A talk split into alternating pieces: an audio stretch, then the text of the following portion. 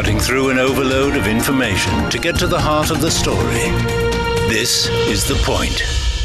Representatives from over 40 countries and international organizations have attended a two day meeting hosted by Saudi Arabia on the conflict in Ukraine. In a short statement released after the meeting, Saudi Arabia said the participants agreed on the importance of continuing international consultations and exchanging opinions in order to build a common ground that will pave the way for peace. The meeting has been seen as the latest effort by Ukraine to seek international support for a 10 point peace formula it laid out late last year. Now, China sent Li Hui, its special representative on Eurasian affairs, to participate in the meeting, indicating, according to China's Ministry of Foreign Affairs, its readiness to help facilitate a political resolution to the crisis. So, why has Saudi Arabia hosted this meeting? Who were the attendees and what have been accomplished? Welcome to this special edition of The Point with me, Liu Xin, coming to you from Beijing. I'm pleased to be joined in the studio here in the Chinese capital by Victor Gao, Chair Professor at Suzhou University. From uh, Washington, D.C., Joseph Williams, former senior editor at the U.S. News and World Report. And from Riyadh, Saudi Arabia, Salman Al Ansari, a geopolitical affairs researcher. Gentlemen, welcome to the point. First of all, Victor, let me go to you. Whose meeting exactly has this been? Uh, who is behind the wheels driving this meeting? First of all, I think we need to give credit to Saudi Arabia for hosting this very important international meeting about the future of Ukraine. And the fact that Ukraine itself attends and China also attends means that this meeting is of great importance. And the momentum is there to pave the way for eventual peace and ending the war in Ukraine through diplomacy. Now, the fact that Russia is not there is also a very significant thing, and Russia uh, these days is calling for continuation of the war to achieve its goal in Ukraine by crushing the Ukrainian government. Uh, therefore, I think this meeting hosted by Saudi Arabia becomes especially important in laying the groundwork for eventual negotiation. And it is real time to end the war in peace and in negotiation and in diplomacy.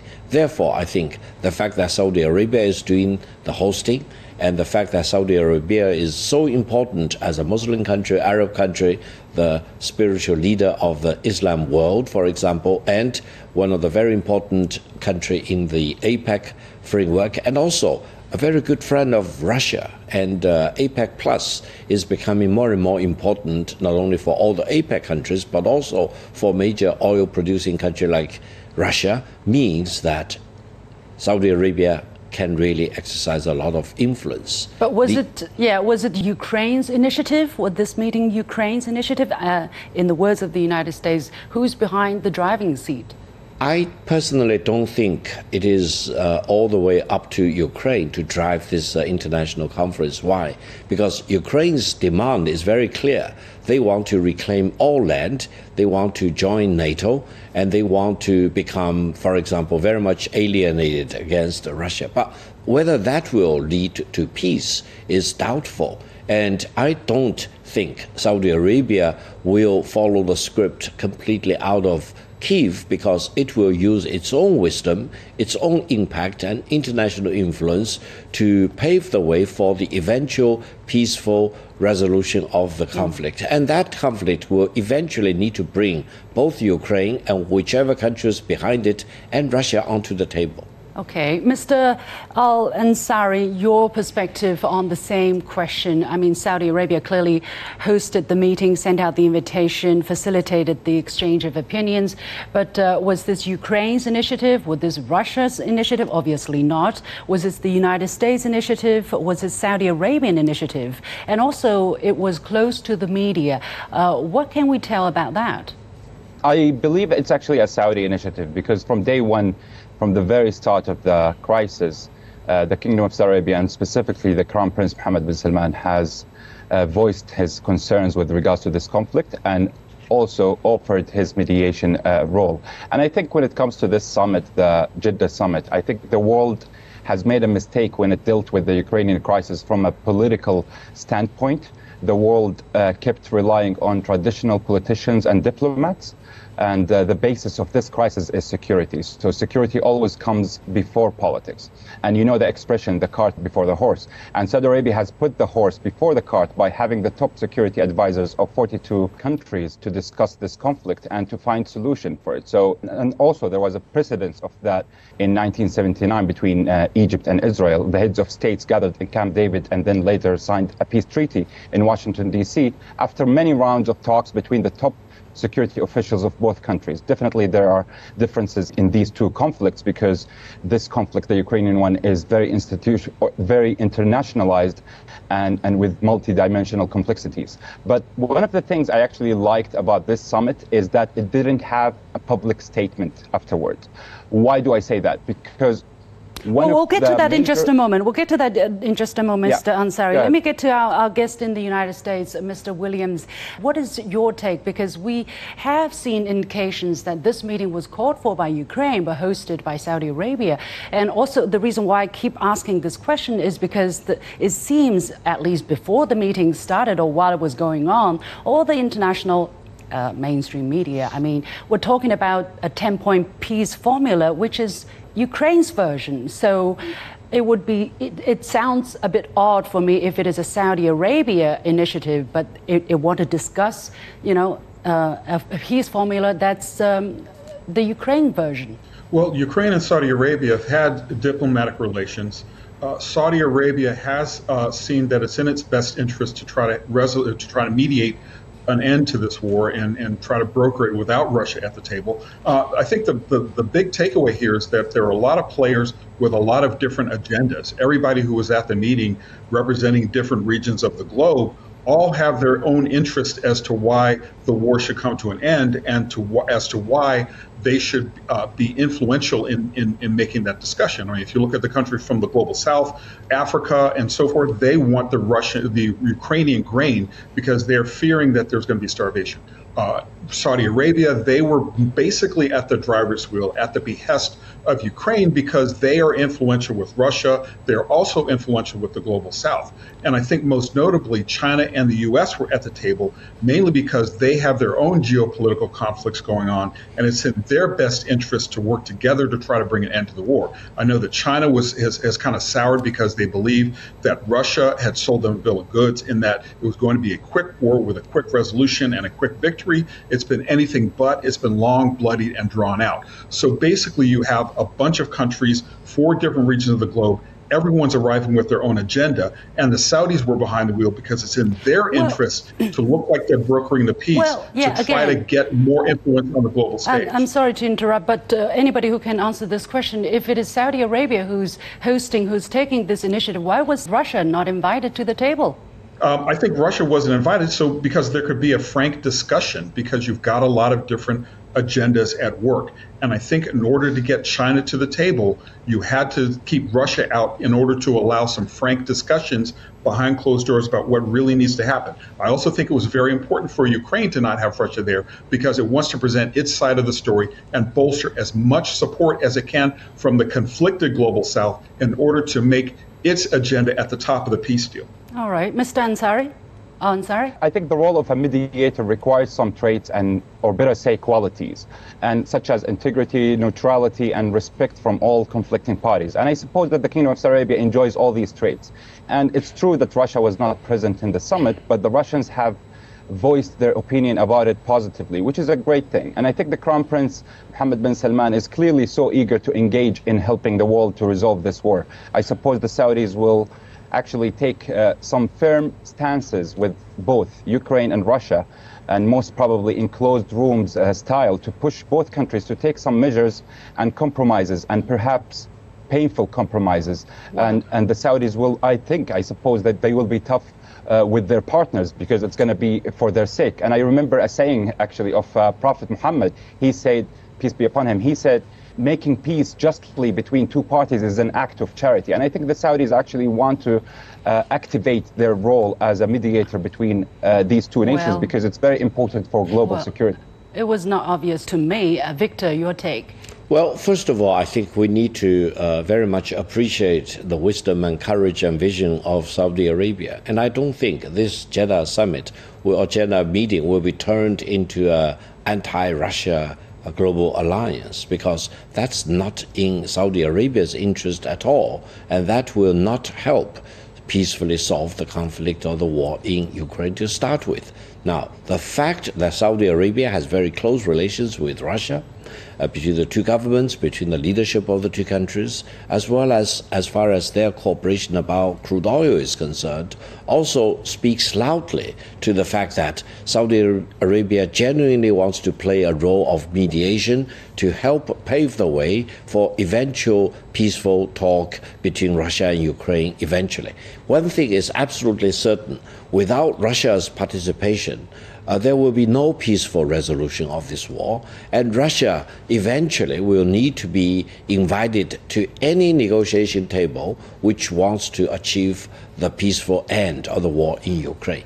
Therefore, I think we need, really need to admire and appreciate the very sensitive and delicate role that Saudi Arabia is playing right now. Of course, of course. Uh, Mr. Grobler, um, who's uh, joining us from Pretoria, South Africa, Gert Johannes Grobler, former senior diplomat and former senior research fellow at the Institute for Africa Studies at Zhejiang Normal University in China. Thank you very much for joining us. We have been spending the last 12 minutes trying to figure out whose meeting was this. Was it a Ukrainian initiative? Was this Saudi Arabia? Of course, Saudi Arabia hosted the meeting, but uh, who was behind the initiative of this meeting? Well, I think the it has a, a, a bit of a background. You may recall that President Zelensky went to Saudi Arabia in May right. to attend the Arab League. And I think uh, in the discussion with the Saudis and, and Crown Prince Salman, this matter obviously came up because of the concern around the world of conflict in Ukraine. So I think that that was the beginning of that. Uh, and of course, the Saudis, I know, also talked to the Americans. They talked to the European Union, and of course, they talked to China, with whom they have good relations. In fact, it was at the time when China brokered a deal between Saudi Arabia and Iran. So I think it has a number of of origins, if you can call it that. Then there was the meeting in Copenhagen in June, right. which was attended by about 15 countries.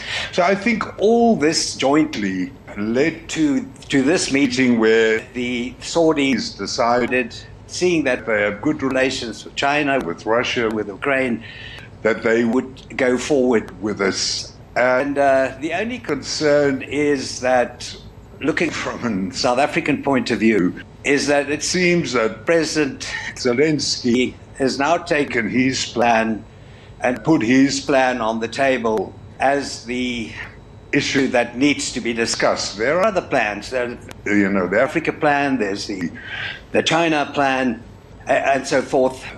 I don't think Africa was very happy to see that and didn't want this event in Jeddah to be turned into an anti Russia event. This was supposed to be uh, an event where all these countries got together. In fact, it's not only America, it was the EU, it was countries from Africa, a number of BRICS countries. So that's a step in the right direction. But uh, I think as we go forward, looking at the outcome of this uh, Jeddah meeting, uh, there will have to be a lot of discussion and thinking on how to more effectively take this okay. process, this peace process forward. Yeah, thank you, Mr. Grobler. So basically, there is a three step approach that's been uh, shaped or envisioned, let's say, by Ukraine as to how the 10 point proposal that I mentioned can be put into realization. First of all, is to call on the envoys of different countries in Kiev to talk to them, and then to have the national security advisors and uh, top security officials meeting with Kiev, and then finally a global peace summit, so called, before the end of this year. Um, Mr. Al Ansari, it seems that things are unfolding according to this plan. First of all, was this a Ukrainian plan? Secondly, how feasible is such a plan? Because it's a conflict between Russia and Ukraine, or Russia versus the West. Why the end game being a global peace summit? You're not going to have a global peace negotiations here. I think uh, going back to the idea of like it's the plan of Zelensky or it's the plan of Saudi Arabia, or I think we are simplifying the matter here. Why I'm saying so? Because yes, there was no public uh, statement afterward, and that's actually one of the positive things. Because one of the major things with regards to conflict resolution is to save face. And the Kingdom of Saudi Arabia and most of the countries there, they actually wanted to save the faces of uh, the conflicting parties. So that's a very important aspect, and it's a way through which you can actually build up a peace kind of plan in closed rooms. That's number one. Number two, maybe people got to see or sense that it was mostly like centered around uh, the grievances of Ukraine without going uh, and exploring the grievances of Russia. That's true. Why? Because most of the people who actually commented in the media after the event, uh, they were um, from the NATO, from uh, uh, the Western Bloc, etc. And they were mentioning a lot the idea of the 10 points plan of uh, Ukraine. Does that mean the countries that were there were all in agreement? Not at all. Actually, there were a lot of reports that were talking about like how there were a lot of uh, disagreements, but in good faith, they were discussing things in good faith, which is a good uh, step. So we should not be putting that. No, I'm not. I'm not talking about. Yeah, I don't think. Uh, yeah, I think uh, my question really is: Is that the right direction to go? Is that the right direction to go? Is to have everybody talk about a peace, the possibility of a of a resolution based on one side's version, or is it everybody voicing their very different opinions and then bye bye, let's go home and uh, business as usual? Yeah, I think it was not possible at that point to have Russia in the very beginning. Definitely, it would be better if we can have all the conflicting parties in the same place. The Russians have actually told uh, the media that they were they are going to discuss with the BRICS uh, countries that were uh, attending the South, South Africa, China, and, and Brazil, uh, like all the outcomes and things uh, that are related to this uh, peace. Sometimes when you want to make peace, you need to have a specific party to speak with them and to discuss every single detail about their demands, and then go to the other party and then you can actually uh, follow up with a, a comprehensive uh, peace kind of summit. And but what should we expect now? I think perhaps a, a war prisoners exchange, uh, trust building mechanisms, and it can actually be slow but effective, and other measures that can actually be okay. taken. And right. there are a lot of optimism, I think, uh, from okay. both sides. Mr. Yeah. Williams, le- sorry, yeah, let me go to Mr. Williams. What is your expectation? Do you think this meeting really achieved anything, made headways in terms of finding a political resolution to the conflict? Well, I think the, the, the, answer is yes and no, and it's complex because A, if you want to have peace, everyone has to be talking. So the mere fact that you had uh, partners that had conflict at the table Russia, the United, rather, the United States and China. I think that's a very positive step. Russia was not the there. The fact is that, well, no, I, I, I, misspoke. I meant China and the U.S., who have their own diplomatic uh, issues with one another. To have them. But exactly is the, the problem. Russia is not there, being one of the warring yeah, and sides. I, right, and I think that that's a, a, a sign that people are trying to find some resolution that would end the peace. Russia has made itself very known. It's made its position very well known.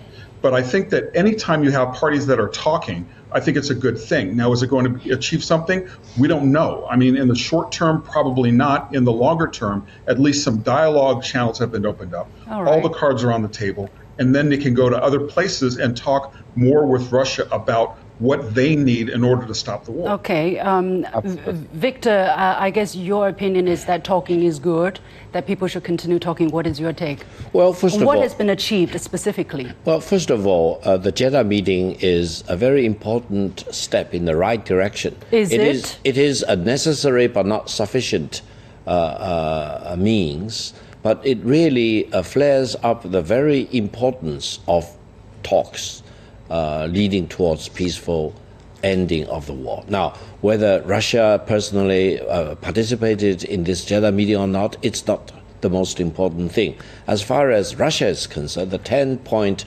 proposal uh, put forward by Ukraine is a dead end because Russia will never accept all these points as proposed by Ukraine. But that's not the end of the whole process because when you hit the brick wall, that's the beginning of new thinking. And countries need to regroup and re uh, initiate their own process, which will eventually lead to more common ground to be identified. Okay. So I think it's a positive step. But it's not sufficient to achieve All right. peace. Uh, Mr. Grobler, the question is very simple. My question is very simple. Is it in the right direction? Well, you know, to talk is always better to make war. I think Churchill said, you know, rather jaw jaw than war war. Uh, I think this was a first step, and I repeat, a first step to move towards a negotiated settlement, which uh, I think the whole world wants to see. But I want to repeat what I said, and I agree uh, with the previous uh, commentator that maybe it wasn't, uh, you know, it, it, it, wasn't possible to bring uh, Russia to the table now. But you have to bring Russia to the table. Absolutely. Because if you look at Zelensky's plan and you look at what Russia is saying, and also what is contained in the Japanese and the, and the Chinese plan and what's, what's contained in the, in, the, in the Africa plan, it talks it talks about it, it, talks about the need to have a dialogue. It, it, needs to have a fair and a balanced dialogue. Now, in order to reach an agreement and a negotiated settlement, you have to talk to the Russians about their concerns on security. Right. They'll have to look at a new European security architecture. That, that's, that's one of the most vital things in, in the way forward. You will, you will have to talk to them about yeah.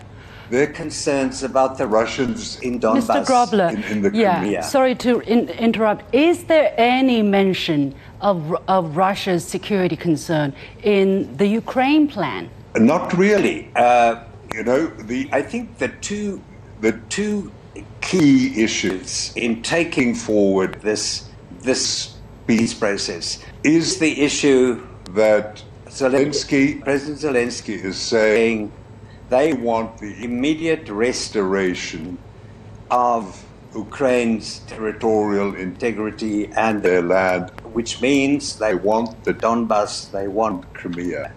Now, that is probably one of the, the most critical issues, and Russia's views on this must be sought. What happened to the people in the Donbass before uh, uh, uh, 18 months ago when Russia moved into, into, into, into Ukraine? Those things must all be discussed. The security concerns mm. of Russia needs to be discussed. And that I come back to what is absolutely essential, and a lot of people, including President Macron, have, have alluded to that. There needs to be a new security architecture right. which takes into consideration yeah. the legitimate concerns yeah. of everyone. Okay. Um, time very limited. I want to mention China's role here. As I said in the beginning, China sent a special envoy on Eurasian affairs, Mr. Li Hui, to the meeting.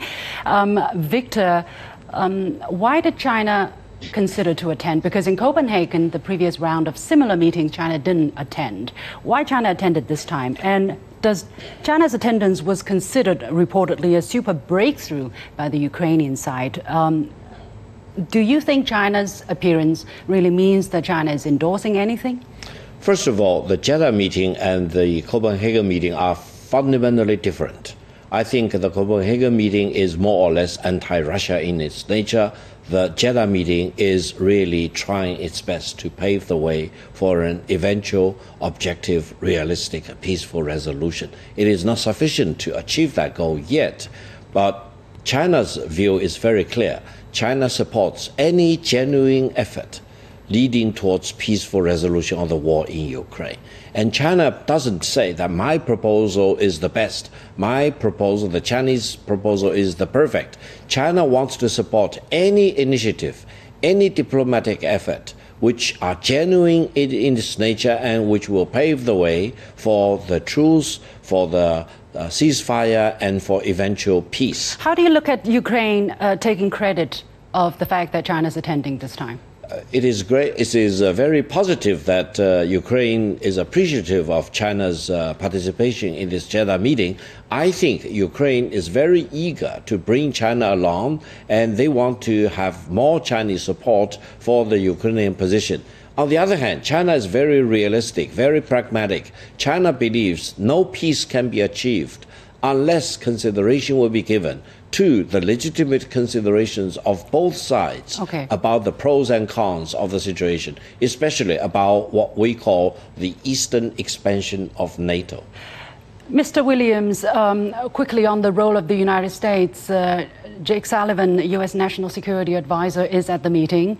Um, he has been visiting Jeddah, visiting Saudi Arabia in the, in the past few months, very intensive, intensively. What is the role the United States is playing here? The 10 point peace proposal, uh, honestly speaking, has been interpreted not as um, Ukraine's proposal, but US and Western Europe's formula for what's going to happen. And uh, commentators are saying it's simply no go for Russia.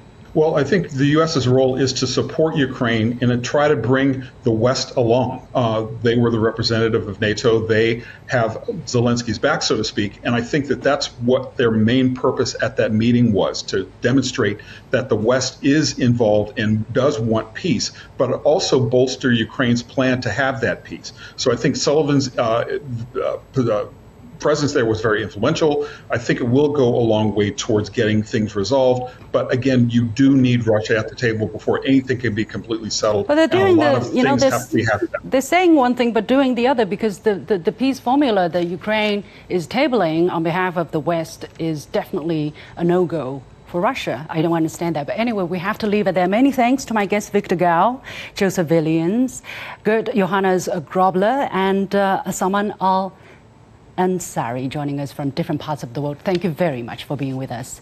And with that, we come to the end of this edition of The Point with me, Liu Xin. As always, you can follow me on Facebook and Twitter using the handle Liu Xin in Beijing. You've got the point.